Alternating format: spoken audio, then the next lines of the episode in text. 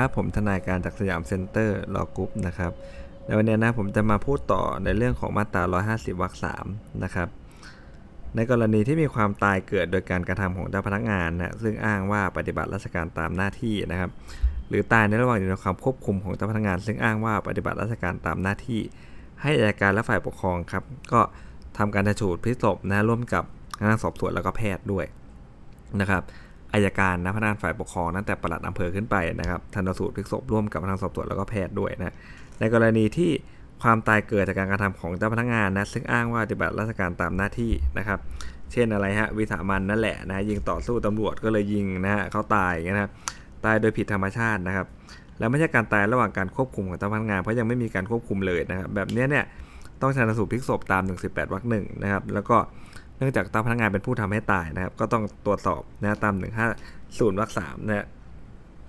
กรณีความตายเกิดขึ้นจากการกระทำของเจ้าพนักงานตาม150วรรคสามนะไม่ว่าอะไรครับเจ้าพนักงานจะมีเจตนาฆ่า หรือว่าเจตนาทำร้ายนะก็ต้องชนสูตรพลิกศพตามมาตรา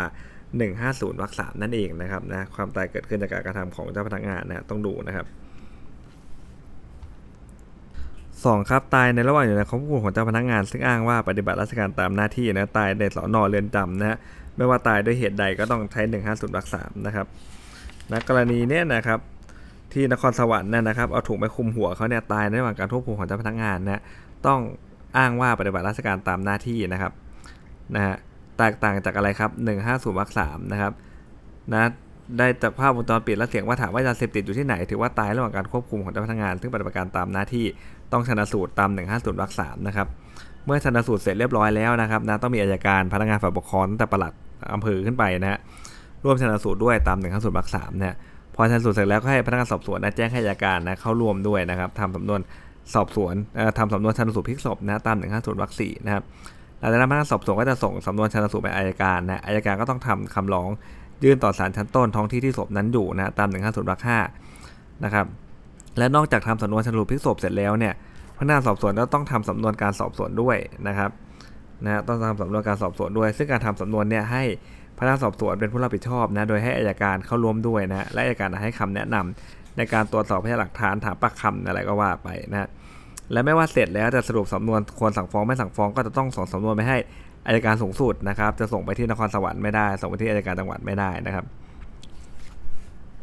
อีกเรื่องหนึ่งฮะนายแสนดีถูกฆ่าระหว่างถูกควบคุมระหว่างสอบสวนนะฮะความตายเกิดขึ้นระหว่างความควบคุมของเจ้าหน้าที่ใช่ไหมครับ ก็ต้องมีอายการแล้วก็ฝ่ายปกครองประหลัดอำเภอขึ้นไปเนี่ยนะฮะร่วมกับพนักงานสอบสวนกับแพทย์สี่คนทันสูตรพิกศพนะฮะตามหนึ่งห้าสูตรวรรคสามนะครับเสร็จแล้วร้อยปุ๊บยังไงฮะอายการต้องเข้าร่วมกับพนักงานสอบสวนทำสำนวนชันสูตรพลิกศพ ตามหนึ่งห้าสูตรวรรคสี่นะฮะเพื่อยื่นคำร้องต่อศาลนะแต่ส่วนการตายนะครับ ตามหนึ่งห้าสูตรวรรคห้านะการที่การชันสูตรพลิกศพเนี่ยมีแค่แพทย์กับพนักงสอบสวน แล้วก็ไม่มีการแต่ส่วนการตายด้วยก็ไม่ชอบด้วยกฎหมายนะครับ การสอบสวนกรณีที่ความตายเกิดขึ้นระหว่างความควบคุมของเจ้าพนักงาน ซึ่งอ้างว่าปฏิบัติการตามหน้าที่นะฮะต้องมีอะไรครับ ต้องมีอายการเข้าร่วมด้วยนะครับ ตาม155ทับ1นะฮะการสอบสวนดำเนินคดีกับนายร้ายกาจโดยไม่มีอายการเข้าร่วมก็ไม่ชอบด้วยกฎหมายนะฮะ เมื่อนายไร้กาจครับถูกดำเนินคดีฐานฆ่าผู้อื่นโดยไตร่ตรองไว้ก่อนเป็นคดีฆาตกรรมเนี่ยซึ่งตายอยู่ในระหว่างอยู่ในความควบคุมของเจ้าพนักงาน ซึ่งอ้างว่าปฏิบัติราชการตามหน้าที่อายการสูงสุดเท่านั้นนะฮะที่มีอำนาจสั่งฟ้องไม่สั่งฟ้องครับอายการจังหวัดไปสั่งไม่ได้นะฮะถ้าตายในระหว่างความควบคุมของเจ้าพนักงานครับไม่ว่าเจ้าพนักงานหรือรัษฎรเป็นคนยิงนะฮะแต่อยู่ในระหว่างความควบคุมของเขาเนี่ยก็ต้องอะไรครับดำเนินการตาม1 5 0วรรคสามในข้อสอบอาจจะออกตรงนี้ก็ได้นะระหว่างความควบคุมของเจ้าพนักงานนั่นแหละ แต่ราษฎรเขาเป็นคนยิงนะฮะมันก็น่าสนว่าถ้าราษฎรยิงจริงหรือเปล่าถูกไหมฮะก็ต้องมาเข้า1 5 0วรรคสามอยู่ดีนะฮะซึ่งต้องให้อัยการและพนักงานฝ่ายปกครองร่วมชันสูตรพลิกศพด้วยนะเมื่อชันสูตรเสร็จแล้วก็ให้พนักงานสอบสวนเนี่ยต้องให้อัยการเนี่ยเข้าร่วมทำชันสูตรพลิกศพด้วยนะครับนะตรงนี้อยากให้สังเกตว่าแล้วการชันสูตรพลิกศพตามวรรคสามเนี่ยการการทำสำนวนชันสูตรพลิกศพเนี่ยแยกจากกันนะฮะถ้าการทำสำนวนชันสูตรเนี่ยพนักงานฝ่ายปกครองเนี่ยไม่ต้องเข้าร่วมนะครับ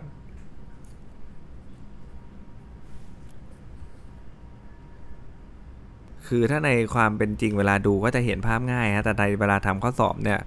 คำมันใกล้กันเราต้องดูนะชันสูตรพลิกศพหรือทำสำนวนนะถ้าชันสูตรพลิกศพเนี่ยนะครับพนักงานฝ่ายปกครองต้องเข้าร่วมด้วยนะครับแต่ว่าถ้าเกิดเมื่อไหร่ที่เป็นการทำสำนวนนะการทำสำนวนชันสูตรพลิกศพเนี่ยก็อายการกับพนักงานสอบสวนนะครับพนักงานฝ่ายปกครองไม่ต้องเข้าร่วมแหละในการทำสำนวนนะแล้วทำสำนวนชันสูตรเสร็จแล้วนะครับเมื่อมีการทำสำนวนการสอบสวนก็ต้องให้อายการเข้าร่วมด้วยตาม155ทับ1นะฮะ ตามมาตรา143วรรคท้ายครับดูการแจ้งข้อหาเป็นสำคัญนะว่า มีการตายระหว่างการควบคุมของเจ้าพนักงาน ซึ่งอ้างว่าปฏิบัติราชการตามหน้าที่นะฮะและมีการแจ้งข้อหาว่าฆ่าโดยแต่ตองไว้ก่อนนะครับ แม้ว่าไอตัวของนายไร้กาดแต่ไม่ใช่เจ้าพนักงานเนี่ยก็ต้องส่งสำนวนไปยังอายการสูงสุดให้ดูว่ายังไงฮะตายเพราะไอนายไร้กาดจริงหรือเปล่านะครับเนี่ยเรื่องนี้ครับ ถูกรถชนนะฮะตายในขณะที่วิ่งหนีจากการควบคุมตัวไปฝากขัง ถือว่าตายระหว่างความควบคุมนะครับนะต้องมีการชันสูตรพลิกศพตาม 148 นะระหว่างการควบคุม ซึ่งอ้างว่าปฏิบัติราชการตามหน้าที่เห็นไหมฮะนะครับก็ต้องแจ้งญาติด้วยถูกไหมฮะแล้วต้องดำเนินการแจ้งให้ทราบนะครับอย่างน้อยหนึ่งคนเท่าที่จะทำได้ไม่งั้นการชันสูตรก็ไม่ชอบด้วยกฎหมายนะเมื่อมีการชันสูตรพลิกศพตาม 150วรรคสามนะต้องแจ้งให้อัยการเนี่ยเข้าร่วมนะทำสำนวน ชันสูตรพลิกศพนะครับให้เสร็จภายใน 30 วันนะตาม150วรรคสี่นะครับแล้วก็การทำสำนวนชันสูตรพลิกศพเนี่ยถ้าไม่ปรากฏว่าให้อัยการเข้าร่วมทำสำนวนก็ไม่ชอบด้วยกฎหมายอีกนั่นแหละนะครับกรณีถ้ามีเหตุจำเป็นเร่งด่วนนะไม่อาจรออัยการเข้าร่วมทำสำนวนได้นะก็ให้ทำสำนวนต่อไปได้ครับแต่ต้องบันทึกเหตุที่ไม่อาจรอได้นะและถือว่าชอบด้วยกฎหมายนะครับนะในทางเมื่อพนักงานสอบสวนเห็นว่าข้อเท็จจริงไม่ยุ่งยากไม่สลับซับซ้อนนะฮะสั่งคดีได้แล้วจึงเร่งรัดให้ทำการสอบสวนให้เสร็จสิ้นโดยด่วน แล้วไม่ปรากฏว่า พนักงานสอบสวนมีเหตุไม่สมควรที่ไม่รออายการไม่ได้แต่อย่างไรนะและไม่ได้บันทึกเหตุที่ไม่อาจรอพนักงานอายการไว้ในสำนวน จึงเป็นการทำสำนวนที่ไม่ชอบด้วยกฎหมายนะครับ พนักงานสอบสวนดำเนินคดีกับนายโชคดีฮะในความผิดขับรถโดยประมาทเป็นเหตุให้ผู้อื่นถึงกับความตายเนี่ยไม่ใช่คดีฆาตกรรมนะฮะทั้งผู้ตายถูกเจ้าพนักงานซึ่งอ้างว่าปฏิบัติราชการตามหน้าที่ฆ่าตายนะครับหรือคดีที่ถึงแก่ความตายแล้วอยู่ในความควบคุมนะตามหน้าที่ที่อายการสูงสุด เท่านั้นนะฮะหรือผู้รักษาการแทนมีออกคำสั่งฟ้องหรือไม่ฟ้องได้นะครับนะเรื่องนี้เนี่ยนะฮะคณะอายการไปตามจังหวัดจึงรับผิดชอบในการสั่งคดีนี้ได้นะครับนั่นไม่ใช่คดีฆาตกรรมถูกไหมมันเป็นคดีขับรถโดยประมาทนะคำถามข้างต้นนะถ้านางสาวไข่เนี่ยนะฮะอยู่ในระหว่างการควบคุมนะครับตามกฎหมายนะฮะและขับรถชนตายไอ้นี่ต้องหนึ่งห้าศูนย์วรรคสามแน่นอน เพราะว่ามันอยู่ในคัตโตดี้ของเจ้าพนักงานน่ะต้องดูแหละว่าตายยังไงถูกมันแปลกๆถูกไหมฮะ นะครับเอามาดูนะชำระสุก็ให้อายการเข้าร่วมด้วยนะนะครับ ตาม 150วรรคสามนะฮะก็คือว่าประหลัดมาด้วยอายการมาด้วยแพทย์พนักงานสอบสวนนะฮะการทำสำนวนชันสูตรก็ตัดพนักงานสอบคอออกไปก็เหลืออายการกับพนักงานสอบสวนนะครับถ้าทำสอบสวนในคดีเนี้ยการทำสำนวนการสอบสวนคดีนี้ต้องให้อายการเข้าร่วมด้วยนะที่แยกมากับสำนวนการชันสูตรนะฮะนะครับ การทำสำนวนนะอายการก็จะร่วมทำนะคดีนี้ไม่ปรากฏว่ามีเหตุจำเป็นเร่งด่วนไม่อาจรออายการได้อย่างไรนะฮะพนักสอบสวนไม่ได้ให้อายการเข้าร่วมทำการสอบสวนเลยไม่ชอบด้วยกฎหมายนะครับแม้เนี่ยนางสาวไข่ตายระหว่างการควบคุมของเจ้าพนักงานนะแต่ว่าอะไรครับไม่มีการแจ้งข้อหาฆ่าคนตายนะก็เลยไม่ต้องส่งสำนวนไปยังอัยการสูงสุดนั่นเองนะครับนะตายแล้วอยู่ในความควบคุมนะฮะแต่ว่าอะไรครับไม่มีการแจ้งข้อหาฆ่าคนตายโดยเจตนานะฮะสอบสวนแจ้งข้อหาว่านายโชคดีเนี่ยทำโดยประมาทครับก็เลยไม่ต้องส่งสำนวนไปยังอายการ สูงสุดไอ้นี่คือคนอื่นนะทำให้ตายนะ แต่ถ้าเป็นเจ้าพนักงานเป็นผู้ทำให้ตายนะครับ ยังไงก็จะต้องส่งไปอยู่ดีนะครับนะ ถ้าเป็นพนักงานเป็นผู้ทำให้ตายเนี่ยนะครับ ยังไงก็จะต้องนะฮะส่งสำนวนไปการสูงสุดเสมอนะฮะกรณีความตายเป็นหัวการกระทำผิดอาญานะครับไต่สวนมีคำสั่งแล้วตาม 150วรรค11 ก็ให้ศาลส่งสำนวนให้อายการนะฮะ กรณีเช่นนี้เนี่ยสำนวนการชันสูตรพลิกศพย่อมเป็นส่วนหนึ่งของการสอบสวนแล้วแยกดีๆนะไอเนี่ยมันเป็นการทำอะไรครับสำนวนชันสูตรพลิกศพนะฮะได้เรื่องไงก็ส่งไปนะเข้ารวบรวมกับสำนวนการสอบสวนก็ต้องมาฟ้องใหม่อยู่ดีนะยังไม่ได้ลงโทษเลยนะอันนี้แค่เป็นสำนวนดูว่าเขาตายอะไรยังไง ตายเพราะการกระทำผิดอาญาหรือเปล่านะครับกรณีความตายไม่ได้ผลของการกระทำความผิดทางอาญานะก็ส่งสำนวนการไต่สวนไปยังอายการนะและอายการก็จะส่งไปให้ผู้ว่านะครับถ้าผู้ว่าสั่งยังไงก็ดำเนินการต่อไปนะ กรณีนี้ไม่ต้องส่งไปยังอายการสูงสุดแล้วนะครับ การทำสำนวนทันดูพิกษบกรณีพิเศษคือ155ทับ1นะครับนะยิงนะครับก็คือว่าอะไรครับ เรื่องของการตายโดยผิดธรรมชาตินะนอกจากต้องมีพนักงานสอบสวนและแพทย์แล้วต้องมีอายการฝ่ายปกครองเนี่ยเข้าร่วมชันสูตรพลิกศพด้วยนะครับเสร็จเรียบร้อยปุ๊บเนี่ยนะฮะก็ต้องร่วมกับอายการทำสำนวนชันสูตรพลิกศพนะนะไปร้องต่อศาลที่ศพนั้นตั้งอยู่นะครับและให้ส่งสำนวนการไต่สวนของศาลไปยังอายการ นะเพื่อส่งให้แก่พนักงานสอบสวนผู้รับผิดชอบดำเนินการต่อไปตาม 150วรรค11 นะฮะเมื่อชันสูตรพลิกศพเสร็จแล้วนะก็ต้องทำสำนวนการสอบสวนร่วมกับอายการอีกตาม 155ทับ1กรณีความตายเกิดขึ้นจากการกระทำของเจ้าพนักงานซึ่งอ้างว่าปฏิบัติราชการตามหน้าที่นะการทำสำนวนตามมาตรา15ทับหนึ่งเนี่ยอายการจะไปทำความเห็นฟ้องหรือสั่งฟ้องสั่งไม่ฟ้องไม่ได้นะเพราะมาตราเนี้ยให้พนักงานสอบสวนนะเป็นพนักงานสอบสวนผู้รับผิดชอบนะอายการให้คำแนะนำได้นะครับในทันนี้อายการไม่มีอำนาจทำความเห็นนะนะครับ ให้พนักงานสอบสวนเป็นคนทำนะครับนะครับเรื่องชันสูตรพลิกศพก็จะประมาณนี้นะมีหลักใหญ่ใจความน่าสนใจอยู่ประมาณเท่านี้นะครับ ต่อไปน่าจะเป็นเรื่องของการวิธีพิจารณาในศาลชั้นต้นนะครับ เรามาดูเรื่องของแบบคำฟ้องคดีอาญานะตามมาตรา 158 นะครับ มาตรา 158 อนุ5นะจะออกข้อสอบได้นะครับคำฟ้องก็ต้องบรรยายนะการกระทำทั้งหลายที่อ้างว่าจำเลยได้กระทำผิดยังไงนะฮะ ข้อเท็จจริงอะไรเกี่ยวกับเวลาสถานที่เกิดการกระทำนั้นๆนะฮะรวมทั้งบุคคลหรือสิ่งของที่เกี่ยวข้องพอสมควรที่จะทำให้จำเลยนะเขาเข้าใจข้อหาได้ดีนะครับ การกระทำทั้งหลายก็หมายถึงข้อเท็จจริงอันประกอบองค์ประกอบความผิดนั่นแหละนะครับ ถ้าเกิดว่าโจทย์บรรยายนะขาดองค์ประกอบความผิดนะครับ ไม่เอาคำตามตัวบทมาใส่นั่นแหละนะฮะจำเลยรับสารภาพศาลก็ต้องยกฟ้องนะครับ คำฟ้องที่ขาดองค์ประกอบความผิดเนี่ยสามารถใช้อำนาจตามมาตรา 161 สั่งให้แก้ไขให้พบองค์ประกอบความผิดได้นะ เพราะว่าถือว่าฟ้องนั้นขาดสาระสำคัญของความผิดไม่อาจแก้ให้สมบูรณ์ได้นะและโจทย์ไม่อาจจะใช้สิทธิตามมาตรา 163 และ 164 ขอแก้ไขได้ เช่นกันนะครับ เพราะว่าการขอแก้ไขฟ้องโดย อ้างว่าบรรยายฟ้องขาดองค์ความผิดถือว่าไม่มีเหตุอันควรด้วย เพราะนั้นอันตรายอันตรายมากเลยนะเมื่อศาลยกฟ้องครับเพราะว่าฟ้องครบองค์ความผิดนะก็ถือว่ายกฟ้องได้โดยวินิจฉัยในหาของความผิดแล้วนะครับ เป็นกรณีมีคำพิพากษาเสร็จเด็ดขาดในความผิดซึ่งได้ฟ้องแล้ว สิทธินำคดีอาญามาฟ้องย่อมระงับไปตามมาตรา 39 อนุ4นะไม่มีสิทธินำคดีอาญาเรื่องเดียวกันนั้นเนี่ยมาฟ้องโดยบรรยายฟ้องให้ครบองค์ประกอบความผิดได้นะอันตรายสุดๆเลยนะครับ การมอบหน้าฟ้องคดีฮะตรวจมอบหน้าให้ดำเนินคดี โดยไม่ได้ระบุว่าต้องฟ้องดำเนินคดีจำเลยทั้งสองต่อศาลจังหวัดระยองนะฮะแสดงว่าฟ้องที่ศาลที่มีอำนาจพิจารณาคดีนะบรรยาย การที่บรรยายฟ้องว่ามอบอำนาจให้ไปที่จังหวัดระยองจึงผิดพลาดเล็กน้อยเองนะครับไม่ทำให้อำนาจฟ้องเสียไปนะฮะการบรรยายฟ้องต้องระบุเวลาสถานที่การทำความผิดครับ ถ้าไม่บรรยายเนี่ยนะขอแก้ไขได้นะ แต่ถ้าศาลยกฟ้องฟ้องใหม่ไม่ได้นะเพราะถือว่าวินิจฉัยในเนื้อหาแล้วนะครับนะมีคำพิพากษาฎีกาหนึ่งนะฮะโจทย์ไม่ได้บรรยายฟ้องเกี่ยวกับเวลานะครับ ต่อมาขอยื่นแก้ไขฟ้องเกี่ยวกับเวลาฮะแต่ศาลยังไม่ได้สั่งเลยว่า อนุญาตไม่อนุญาตครับ ยกฟ้องเลยนะศาลฎีกาบอกว่าคำพิพากษาศาลชั้นต้นไม่ชอบด้วยกฎหมาย เพราะศาลจะต้องสั่งเกี่ยวกับคำร้องขอแก้ไขฟ้องก่อนนะฮะต่อมาแม้ว่าจะฟ้องเรื่องเดียวกันเป็นคดีใหม่ศาลก็บอกว่าฟ้องใหม่ได้นะครับเรื่องนี้นะนี่อีกเรื่องหนึ่งครับ ข้อเท็จจริงตามที่โจทย์บรรยายฟ้องมามีการกระทำความผิดเกิดขึ้นครั้งเดียวจำเลยรับสารภาพโดยไม่ได้หลงต่อสู้ด้วยนะโจทย์ได้บรรยายข้อเท็จจริงเกี่ยวกับวันเวลานะครับ การะทำความผิดพอให้เข้าใจข้อหาได้ดีแล้วก็ชอบด้วยนะการบรรยายฟ้องนะครับ ชอบตามมาตรา158อนุ5แล้วนะครับ การบรรยายฟ้องต้องระบุบุคคลนะสิ่งของที่เกี่ยวข้องพอจะทำให้จำเลยเข้าใจข้อหาได้ดีนะถ้าไม่ได้ระบุบุคคลสิ่งของที่เกี่ยวข้องพอจะให้เข้าใจข้อหาได้ดีโจทย์ขอย่อมขอแก้ฟ้องได้ศาลย่อมสั่งให้โจทย์แก้ฟ้องได้นะแต่ถ้าศาลยกฟ้องเนี่ยถือว่าศาลยังไม่ได้พิพากษานะครับเสร็จเด็ดขาดในความผิดซึ่งได้ฟ้องโจทย์นำเรื่องเดียวกันนั้นมาฟ้องใหม่ได้ มันไม่เหมือนบรรยายขาดองค์ประกอบความผิดนะนะฮะ ไม่ได้บรรยายบุคคลหรือสิ่งของที่พอทราบว่าให้เข้าใจได้นะครับ การบรรยายในความผิดฐานทำร้ายร่างกายนะฮะนะครับ อันตรายสาหัสหรือกระทำโดยประมาทนะฮะอันตรายสาหัสต้องบรรยายด้วยว่าสาหัสยังไงครับไม่งั้นแม้ได้ความว่าอันตรายสาหัสก็ไม่อาจลงโทษจำเลยตามฟ้องได้นะครับ ต้องบรรยายในฟ้องด้วยว่าสาหัสยังไงนะแต่การที่โจทย์บรรยายว่าอะไรครับมีเจตนาทำร้ายร่างกายได้รับอันตรายสาหัส แม้ไม่ได้บอกว่าสาหัสยังไงนะฮะแต่ว่าได้เนบ นะครับสำเนารายงานชันสูตรบาดแผลไว้ท้ายฟ้องเนี่ยถือว่าเป็นส่วนหนึ่งของคำฟ้อง ซึ่งในรายงานบอกแล้วว่าสาหัสยังไงก็เป็นฟ้องชอบด้วยกฎหมายนะครับ เวลาตอบก็อย่าลืมตอบด้วยนะว่ารายงานชันสูตรบาดแผลเนี่ยเป็นส่วนหนึ่งของคำฟ้องนะฮะเอกสารท้ายคำฟ้องไม่เป็นส่วนหนึ่งของคำฟ้องครับแต่เป็นส่วนช่วยแสดงข้อเท็จจริงรายละเอียดให้สมบูรณ์ไม่เครือบคุมนะฮะต้องเขียนในครบองค์ประกอบความผิดก่อนนะฮะจะนำข้อความหรือรายละเอียดที่ได้จากเอกสารท้ายคำฟ้องมาพิจารณาให้ครบองค์ประกอบความผิดไม่ได้ฮะยังไงองค์ประกอบความผิดต้องครบก่อนนะฮะ คำขอท้ายฟ้องครับตามมาตรา 158 อนุ 6 ครับโจทย์ต้องอ้างชื่อกฎหมายกบบทมาตราที่ขอให้ลงโทษนะฮะเว้นแต่ว่าดูโดยรวมแล้วนะฮะพอจะทราบว่าขอให้ลงโทษตามบทกฎหมายใดนะฮะฟ้องโจทย์ก็สมบูรณ์นะฮะบทบัญญัติแก่ความผิดทั่วไปภาคหนึ่งเช่นผู้สนับสนุนตัวการริบของกลางเนี่ยอะไรแบบเนี้ยนะฮะกรรมเดียวหลายกรรมบวกโทษอะไรเงี้ยไม่ใช่มาตราที่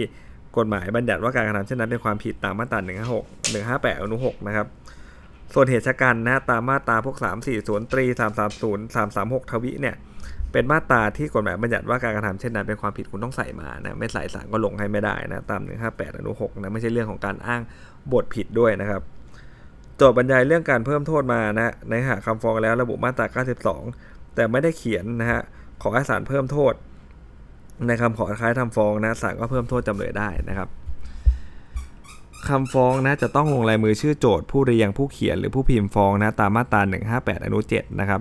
โจทย์ต้องลงลายมือชื่อในคำฟ้องด้วยตนเองทนายไปลงไม่ได้นะคำฟ้องเท่านั้นนะอย่างอื่นลงได้หมดนะฮะเฉพาะคำฟ้องเท่านั้นแหละที่ลงไม่ได้นะครับนะแม้ต่อมาโจทย์อ้างเป็นพยานแบบความต่อศาลนะแต่บอกว่าโจทย์ให้สัตยาบันก็ไม่ได้เหมือนกันนะ158อนุ7นะครับนะหมายถึงอะไรครับคำฟ้องที่ยื่นต่อศาลชั้นต้นเท่านั้นนะถ้าฟ้องอุทธรณ์ฟ้องฎีกาเนี่ยทนายลงชื่อแทนได้นะครับ ทนายลงลายมือชื่อในฟ้องอุทธรณ์โดยไม่มีใบแต่งนะถือว่าเป็นคำฟ้องอุทธรณ์ฎีกาที่ไม่ชอบด้วยกฎหมายแล้วนะครับ หรือในกรณีที่มีการยื่นคำร้องขอเข้าเป็นโจทย์ร่วมนะฮะอันนี้ก็ได้นะทนายลงลายมือชื่อในคำร้องแทนผู้เสียหายได้นะครับคำร้องขอแก้ไขฟ้องครับคำร้องขอแก้ไขคำให้การตาม 163 164นะเช่นอะไรครับมีเหตุอันควรฟิล์มฟ้องตกไปนะแก้น้ำหนักยาเสพติดนิดๆหน่อยๆอย่างเงี้ยนะครับมีเหตุอันควรนะพนักงานอายการโจทย์ขอเพิ่มคำขอส่วนแพ่งให้คืนหรือใช้ราคาทรัพย์นะ ก่อนที่มีคำพิพากษานี่ก็มีเหตุอันควรนะฮะการแก้หรือเพิ่มเติมฟ้องนั้นเนี่ยนะถ้าทำให้จำเลยเขาเสียเปรียบเนี่ยห้ามให้ศาลอนุญาตนะครับแต่แก้ฐานความผิดเพิ่มเติมฐานความผิดนะก่อนมีคำพิพากษาศาลชั้นต้นเนี่ยไม่ให้ถือว่าจำเลยเสียเปรียบนะฮะเว้นแต่เขาหลงต่อสู้นะครับแสดงว่าเรื่องฐานความผิดเนี่ยโจทย์ขอแก้ไขเพิ่มเติมได้ ไม่ถือว่าทำให้จำเลยเสียเปรียบนะฮะเว้นแต่ว่าจำเลยเขาหลงต่อสู้นะก็จะแก้หรือเพิ่มเติมไม่ได้นะการแก้ไขคำฟ้องทำให้จำเลยเสียเปรียบเนี่ยห้าม ไม่ศาลอนุญาตนะแต่การขอแก้ไขเพิ่มเติมฟ้องระหว่าง แต่สมมูลฟ้องเนี่ยจำเลยเขายังไม่อยู่ในฐานะจำเลยเลยอาจเอาข้อสอบก็ได้นะนะขอตั้งแต่ชั้นแต่สมมูลฟ้องเลยนะตรงนี้เนี่ยนะแก้ได้นะครับไม่ถือว่าเสียเปรียบเพราะเขายังไม่เป็นจำเลยเลย ถ้าในข้อสอบออกมาไม่ต้องห่วงครับเขาจะให้เราอ่านแล้วรู้เลยว่ามันจำเลยเสียเปรียบแหละนะฮะแต่ยังไม่อยู่ในฐานะจำเลยนั่นเองนะครับ ในกรณีที่ถือว่าจำเลยเขาหลงต่อสู้คดีนะเช่นอะไรครับ ต่อสู้โดยถือเอาวันเวลาที่โจทย์ฟ้องเป็นหลักสำคัญในการสู้คดีเลยนะฮะ เช่นนะฮะจำเลยอ้างสารที่อยู่ว่าไอ้วันที่ฟ้องนี่ยฉันไม่ได้อยู่ที่เกิดเหตุอะไรอย่างเงี้ยนะครับ ถ้าอย่างเงี้ยโจทย์ขอแก้ไขคำฟ้องในส่วนเวลาที่กระทำผิดย่อมทำให้จำเลยเขาเสียเปรียบเพราะเขาต่อสู้ตรงนั้นไปแล้วนะฮะแต่ถ้าเออออกข้อสอบนะฮะจำเลยก็น่าจะปฏิเสธแบบลอยๆนะครับว่าอะไรฮะไม่ได้กระทำผิดตามฟ้องไม่ได้อ้างฐานที่อยู่อย่างเงี้ยขอแก้ไขได้เพราะจำเลยเขาไม่ได้สู้ตรงนั้นนะครับ ต่อไป 166 นะ เรื่องโจทย์ขันนัดพิจารณาครับ ถ้าโจทย์ไม่มาศาลตามกำหนดนัดเนี่ยนะฮะ ได้แต่นัดแต่ส่วนมูลฟ้องนัดตรวจแล้วก็นัดสืบพยานโจทย์ทุกนัดเลยนะครับ ยกได้เลยนะฮะนะครับ โจทย์ในที่นี้หมายถึงทนายโจทย์พูดว่าหน้าโจทย์เสมียนด้วยนะถ้าใครคนหนึ่งคนใดคนหนึ่งมาเนี่ยไม่ถือว่าโจทย์ขัดนัดนะนะครับกรณีที่โจทย์ไม่มาตามกำหนดนัดเนี่ยโจทย์ให้เสมียนมายื่นคำร้องนะศาลจะต้องพิจารณาคำร้องขอเลื่อนก่อนนะฮะศาลจะมีคำพิพากษายกฟ้อง โดยไม่สั่งคำร้องขอเลื่อนนั้นไม่ได้นะ ตอนแรกวันนัดไต่สวนมูลฟ้องโจทย์ต้องมาศาลทุกนัดนะถ้าไม่มานัดใดนัดหนึ่งศาลต้องพิพากษายกฟ้องนะครับ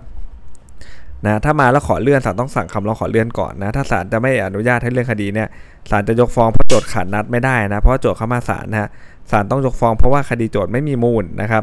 ถ้าศาลไต่สวนแล้ว 2 วันแรกโจทย์มาศาลนำพยานเข้าสืบฮะวันที่ 2 มาศาลแล้วขอเลื่อนคดีศาลไม่ให้เลื่อนฮะจะถือว่าโจทย์ไม่มาในวันนัดพิจารณาไม่ได้นะศาลยกฟ้องตาม166 ไม่ได้นะจอข้อสอบอย่างนี้ก็ได้นะ อย่างเงี้ยศาลยกฟ้องตาม166ไม่ได้เลยนะครับ ต้องพิจารณาว่าไอ้พยานที่นำมาสืบ 2 วันแรกวันแรกนั้นนะมีมูลหรือยังนะถ้ามีมูลก็ประทับไปนะไม่มีมูลก็ยกฟ้องนะส่วนวันนัดสืบพยานโจทย์เนี่ยโจทย์ก็ต้องมาศาลทุกนัดนะถ้าไม่มาไม่วันนัดใดนัดหนึ่งเนี่ยนะครับนะก็ต้องยกฟ้องนะครับเพราะโจทย์ขัดนัดตาม 166 ประกอบกับ 181 นะฮะแต่ถ้าสืบพยานนัดแรกมาศาลแล้วยื่นคำร้องขอเลื่อนศาลไม่ให้เลื่อนครับศาลก็จะ พิพากษายกฟ้องเพราะว่าโจทย์ขาดนัดไม่ได้นะเพราะโจทย์เข้ามาศาลแล้วนะแต่ต้องยกฟ้องเพราะว่าไม่มีพยานหลักฐานมาสืบนะครับตามมาตรา185 นะครับแต่ถ้าเกิดว่านัดสืบพยานโจทย์ทั้งหมด 3 วัน วันแรกวันที่ 2 มาครับสืบปกติ วันที่ 3 มาขอเลื่อนศาลไม่ให้เลื่อนนะก็จะยกฟ้องตาม185 ไม่ได้นะครับ ต้องให้งดสืบพยานโจทย์และสืบพยานจำเลยต่อไป แล้วก็พิจารณาจากเท่าที่มีนั่นเองนะฮะในวันตรวจพยานหลักฐานโจทย์ต้องมาศาลนะครับตาม 166 นะฮะ ประกอบกับ 173ทับ2นะไม่อยากไปตอบทับ1นะฮะถ้าเรื่องไม่มาศาลวันนัดแต่สมมูลฟ้องเนี่ย173ทับ2วรรคหนึ่งนะฮะซึ่งไม่รวมถึงวันยื่นฟ้องวันนัดพร้อมนะวันนัดคุ้มครองสิทธิ์เพราะว่าเหล่านี้เนี่ยไม่ใช่วันนัดตัวพยานหลักฐานครับไม่มาศาลก็ยกฟ้องไม่ได้อย่าลืมนะหนึ่งเจ็ดสามทับสองวรรคหนึ่งนะครับที่ต้องมานะถ้าไม่มาศาลในวันนัดสอบคำให้การแหละนะครับ ก็เป็นนัดพิจารณาคดีอย่างหนึ่งนะนัดสอบคำให้การนะโจทย์มีหน้าที่ต้องมานะครับเมื่อโจทย์ไม่มาเนี่ยนะครับ เมื่อโจทย์ไม่มาศาลก็ยกฟ้องเสียได้นะครับนะนัดสอบคำให้การจำเลยเนี่ยก็จะเป็นดูมาตรา 181 นะประกอบกับมาตรา 166 นะครับ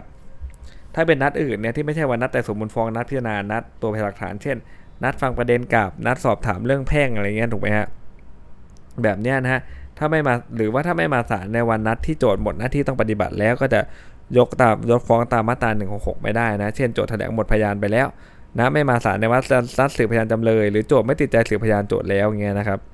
กรณีที่อายการกับผู้ถ่ายเป็นโจทย์ร่วมกันนะถ้าเกิดว่าใครคนใดคนหนึ่งมาศาลเนี่ยก็ไม่ถือว่าโจทย์คณะพิจารณานะจะยกฟ้องตาม166 ประกอบ 181 ไม่ได้นะครับโจทย์ไม่มาศาลในนัดพิจารณาเนี่ยต้องยกฟ้องเอ้ต้องยกฟ้องเลยตาม 166วรรคหนึ่งนะฮะไม่ต้องคำนึงว่าจำเลยมาศาลหรือไม่นะครับ ต่อไปเป็นเรื่องการพิจารณาคดีอาญาโดยเปิดเผยนะครับ ตาม 172 172 ทวินะครับ นะฮะก็ต้องดูครับว่าอะไรฮะต้องทำโดยเปิดเผยนะครับนะการแต่สวนมูลฟ้องเนี่ยนะครับนะก็จะต้องอะไรฮะอาจจะไม่ต้องมาก็ได้ถูกไหมฮะถ้าไม่มาศาลก็ได้นะวันแต่สวนมูลฟ้องนะครับตามมาตรา 226ทับ5เนี่ยนะฮะบอกว่าอะไรครับใช้พิจารณาถ้ามีเหตุจำเป็นหรือเหตุสมควรนะฮะอาจรับฟังคำเบิกความชั้นไต่สวนมูลฟ้อง หรือว่าที่เบิกในคดีอื่นประกอบก็ได้นะครับ ศาลอาจรับฟังคำเบิกความชั้นไต่สวนมูลฟ้องประกอบพยานหลักฐานอื่นของโจทก์ก็ได้ แต่ต้องปรากฏว่ามีเหตุจำเป็นหรือเหตุอันสมควรนะฮะเช่น พยานที่เบิกความชั้นไต่สวนมูลฟ้องตายนะฮะก่อนจะใช้พิจารณาเนี่ยก็รับฟังได้นะครับ แต่ต้องระมัดระวังนะเพราะว่าจำเลยเขาไม่มีโอกาสถามค้านนะเพราะส่วนมากแต่สวนมูลฟ้องเป็นไงฮะก็จำเลยก็จะไม่ได้ไม่ค่อยอยู่หรอกนะบางทีจำเลยอาจจะไม่ได้แต่งทนายมาด้วยซ้ำนะครับ ที่ศาลเรียกสำนวนการสอบสวนมาจากอายการนะเพื่อประกอบคำวินิจฉัยตาม 175 การดำเนินการของศาลดังกล่าวไม่ใช่การ พิจารณาและการสืบพยานในศาลไม่ต้องทำต่อหน้าจำเลยก็ได้เนะเรียกสำนวนการสอบสวนมานะครับข้อยกเว้นไม่ต้องพิจารณาสืบพยานต่อหน้าจำเลยก็จะมี 172 ทวิ172 ทวิทับ1ทับ2ทั้งหลายนะจำเลยขัดขวางการพิจารณานะครับ หรือว่าเป็นเรื่องของอะไรฮะหรือว่าเป็นเรื่องของเอ่อละเมิดอำนาจศาลนะฮะการสืบพยานที่เป็นเด็กครับ 172 ตรีนะฮะสืบพยานนะในข้อพยานไม่ได้นะนะต้องสอบผ่านนักจิตวิทยานะครับ นะอาจจะผ่านกล้องวงจรปิดก็ได้นะครับ ให้เด็กอยู่ห้องหนึ่งก็ได้นะในการเบิกความเนี่ยให้ถ่ายทอดเสียงไปด้วย เป็นหน้าที่ของศาลที่ต้องแจ้งให้นักจิตหรือนักสังคมสงเคราะห์ทราบนะครับการตั้งทนายความให้จำเลยชั้นพิจารณาเนี่ยก็นะครับนะโทษประหารหรือว่าโทษ 18 ปีในวันที่ฟ้องต่อศาลนะครับ ไม่มีต้องตั้งให้เสมอนะครับ ถ้าโทษจำคุกก็ถามก่อนเอาไม่เอานะฮะถ้าไม่เอาก็ไม่ต้องตั้งให้ ถ้าอยากได้นะครับ อยากได้ทนายก็ต้องตั้งทนายขอแรงให้นะครับ นะเนี่ยมีมีทนายช่วยเหลือในเรื่องนี้นะครับเนี่ยแม้ว่าการทำหน้าที่ของพอพานในฐานะทนายนะฮะของจำเลยไม่ปรากฏในใบแต่งนะฮะแต่ได้อะไรครับก็มาศาลตลอดนะฮะโดยจำเลยเขายอมรับเอาผลการพิจารณาเนี่ยฝ่ายโจทก์ก็ไม่ได้ขัดขานนะถือได้ว่ามอบหมายให้แล้วนะในการเป็นทนายความเห็นไหมฮะบางทีเนี่ยมันไม่ต้องดูบายเปเปอร์อย่างเดียวนะดูตามหลักของความยุติธรรมเลยก็ได้ถูกไหมฮะเรื่องเนี้ยทนายไม่ได้เซ็นใบแต่งแต่ว่าอะไรครับน่าจะชนะคดีนั่นแหละ นะพอชนะคดีเอาเป็นยังไงล่ะเท่ากับต้องไปเริ่มใหม่ไหมเรื่องในโจทย์เขาไม่ได้ค้านด้วยถูกไหมจำเลยยอมรับเอาผลการดำเนินกระบวนพิจารณานั้นด้วยนะครับ ก็ถือได้ว่ามอบหมายให้เป็นทนายแล้วนะฮะหากศาลชั้นต้นครับได้สอบถามนะฮะคำให้การจำเลยเรื่องทนายแล้วนะครับแต่ไม่ได้จดในรายงานกระบวนก็เป็นการดำเนินกระบวนพิจารณาที่ชอบด้วยกฎหมายแล้วนะฮะคดีที่มีอัตราโทษจำคุกนะครับเมื่อศาลถามทนายถามเรื่องทนายแล้วจำเลยแถลงว่าหาเองนะฮะแล้วได้มีการแต่งทนายมาแล้วก็ถือว่าดำเนินการตาม 173 แล้วนะครับ แม้ต่อมาเนี่ยถ้าจำเลยให้การรับสารภาพ เพราะว่ามีการสืบพยานโจทย์ประกอบนะโดยทนายไม่ได้มาศาลด้วยก็ยังเป็นกระบวนการที่ชอบด้วยกฎหมายนะครับแต่ถ้าเป็นคดีมีโทษจำคุกจำเลย บอกว่าจะหาทนายเอง ถึงวันนัดนะจำเลยหาทนายไม่ได้ขอให้ศาลหาทนายศาลก็ต้องหาให้นะครับ ต่อไปเป็นเรื่องนะจำเลยให้การรับสารภาพนะในชั้นพิจารณาตาม 176 นะครับ รับสารภาพไม่ต้องสืบต่อไปเลยก็ได้นะฮะนะครับ นะหรือว่าศาลจะสืบก็ได้นะไม่ได้หมายความว่าเมื่อรับสารภาพแล้วก็จะบังคับให้ศาลต้องพิพากษาทันทีนะถ้าศาลมีข้อสงสัยบางประการก็สืบไปก็ได้นะครับ เป็นดุลพินิจของศาลเลยนะถ้ารับสารภาพชัดไต่สวนมูลฟ้องศาลพิพากษาทันทีไม่ได้ครับ แต่เมื่อศาลไต่สวนมูลฟ้องแล้วต้องให้มีคำสั่งประทับฟ้องเนอะตาม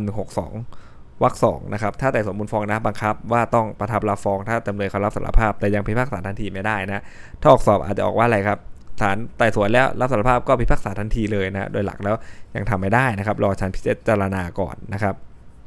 นะที่จำเลยรับสารภาพนะตาม 176 นะต้องรับสารภาพให้ชัดเจนนะฮะถ้าฟ้องหลายข้อหาก็ต้องชัดเจนว่ารับกี่ข้อหาปฏิเสธกี่ข้อหา ถ้าคุมเครือเนี่ยถือว่าให้การปฏิเสธทันทีถ้าเป็นคดีอาญาเนี่ยโจทย์ต้องนำพยานมาสืบนะฮะ ถ้าโจทย์ฟ้องว่าจำเลยลักทรัพย์รับของโจรนะจำเลยให้การรับสารภาพตามฟ้อง แต่ไม่ได้บอกว่ารับข้อหาใดนะศาลต้องถามให้ชัดว่ารับข้อหาใดนะ ถ้าเกิดว่าไม่ถามให้ชัดแล้วลงโทษจำเลยเนี่ยถือว่าไม่ชอบนะศาลสูงต้องต้องย้อนสำนวนให้ศาลชั้นต้นเนี่ยดำเนินการสอบถามจำเลยใหม่ว่ารับฐานใดกันแน่ลักทรัพย์หรือรับของโจรนะฮะมันมันได้แค่อย่างใดอย่างหนึ่งนั่นแหละนะครับ ถ้าการรับสารภาพต่อข้อกล่าวหานะฮะนะครับหมายถึงรับสารภาพว่าได้กระทำความผิดนะฮะตามที่อะไรครับ โจทฟ้องเห็นไหมฮะตลอดข้อกล่าวหาคำว่าข้อกล่าวหามันก็คือการกล่าวหาแค่นั้นเองนะหมายถึงว่ากระทำความผิดตามที่โจทฟ้องไม่ได้รวมถึงว่าเรื่องของให้เพิ่มโทษด้วยนะฮะเนี่ยเรื่องเนี้ยบอกว่าตลอดข้อกล่าวหานะครับหมายถึงว่าได้กระทำความผิดตามฟ้องเนี่ยไม่ได้ให้การรับว่าเป็นบุคคลเดียวกับคดีที่ขอให้นับโทษต่อ ถือไม่ได้ว่าจำเลยรับเรื่องนับโทษต่อนะเมื่อโจทไม่ได้สืบให้ปรากฏเนี่ย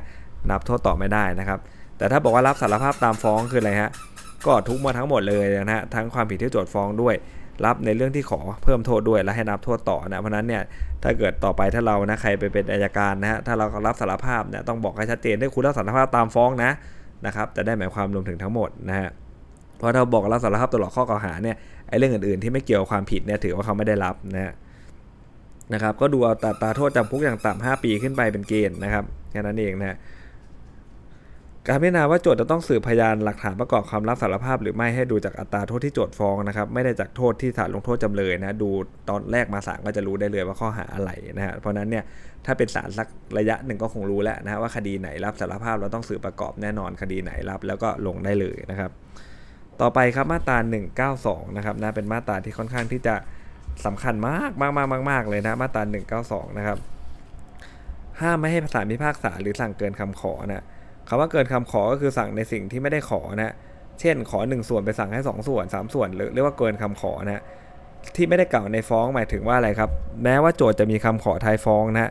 ดังมาตรา158 อนุ 6 ก็ตามนะแต่โจทย์ไม่ได้กล่าวในฟ้องนะครับศาลจะพิพากษาให้ไม่ได้นะครับนะเรื่องนี้ก็เดี๋ยวผมเกินไว้ก่อนนะครับเดี๋ยววันพรุ่งนี้ผมมาต่อให้ทีหนึ่งว่ามันเป็นมาตราค่อนข้างที่จะสำคัญมากนะครับนะสำหรับวันนี้สวัสดีครับ